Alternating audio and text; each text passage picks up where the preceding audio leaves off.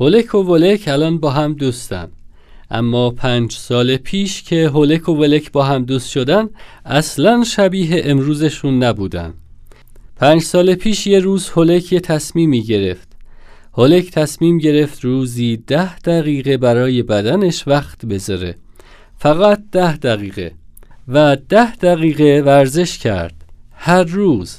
و بعد از یک سال هولک 3360 دقیقه ورزش کرده بود. در حالی که توی این مدت ولک هیچ تصمیم خاصی نگرفته بود و کار خاصی رو به زندگیش اضافه نکرده بود و دقیقا خیلی چیزها با همین ده دقیقه کوچولو عوض شد.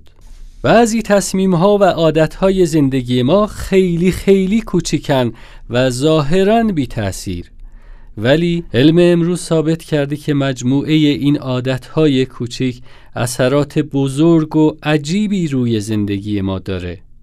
و همین عادتهای کوچیک کوچیک هستند که سبک زندگی ما و حتی شخصیتمون رو می‌سازن.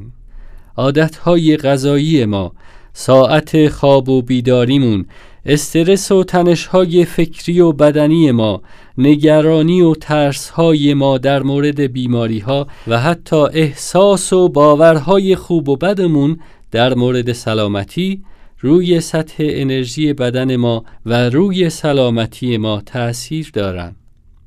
ولی ما واقعا چقدر بدنمون رو می‌شناسیم؟ چقدر از ارتباط تن و روان آگاهیم؟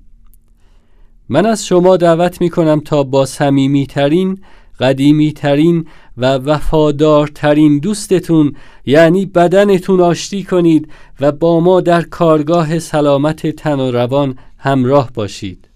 در کارگاه سلامت تن و روان براتون از چاکراها و مراکز انرژی بدن میگیم. یاد می‌گیرید تا با مراقبه بدنتون رو آروم کنید. انرژی نهفته در بدنتون رو به جریان میندازیم و یادتون میدیم تا کنترل این جریان انرژی رو توی شرایط مختلف به دست بگیریم.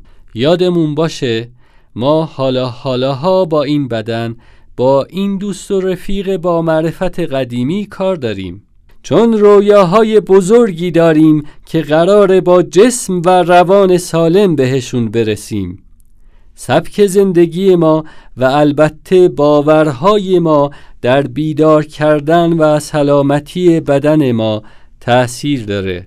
یادمون باشه نمیشه جلوی خیلی از طوفان‌های زندگی رو گرفت ولی میشه با آگاهی و آمادگی قایق زندگی رو به سلامت به مقصد رسون.